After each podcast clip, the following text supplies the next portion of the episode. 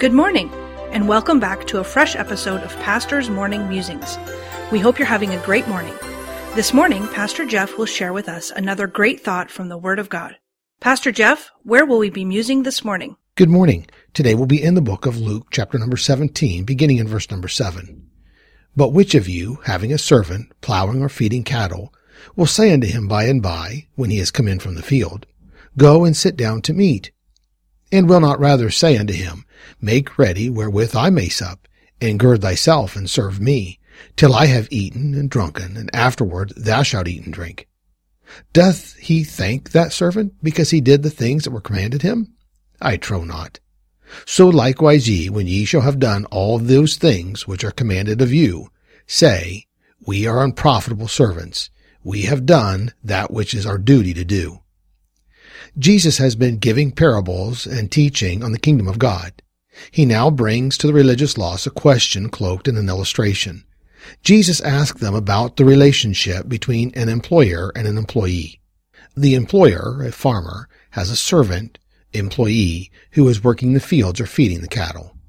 Now, I know very little about farming, but what I do know is that to plow a field all day long is not easy work, even with today's advanced equipment. Same with feeding cattle. By the time you get to the end of the day, you're very tired. But in the illustration that Jesus is giving, the employee has more responsibility to do his job than just plowing the field or feeding the cattle. He has to do the housework as well. Prepare the food, set the table, wash the dishes. This takes a lot of time and a lot of energy. That poor employee, he's already tired from working in the field and feeding the cattle. For most people, we would see the farmer as unreasonable to require the employee to continue working after he already works so hard. But according to this illustration, he'd already agreed to do the work.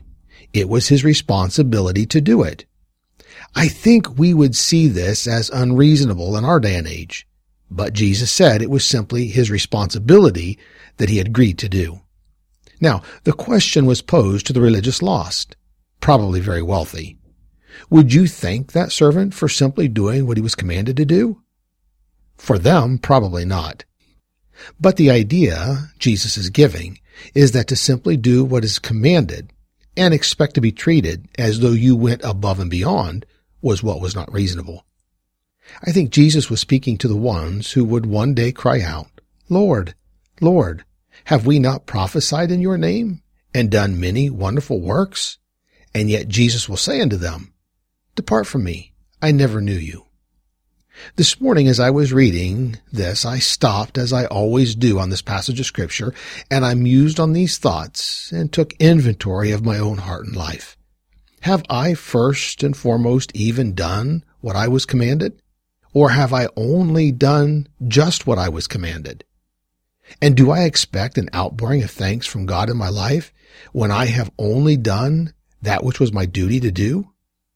And that is in reality where the unreasonableness of my situation comes in. Very interesting thoughts for us to muse on once in a while. The preceding program was produced by Dr. Jeff Harris, pastor, author, and chaplain. Please tune in again tomorrow morning for another fresh episode of Pastor's Morning Musings.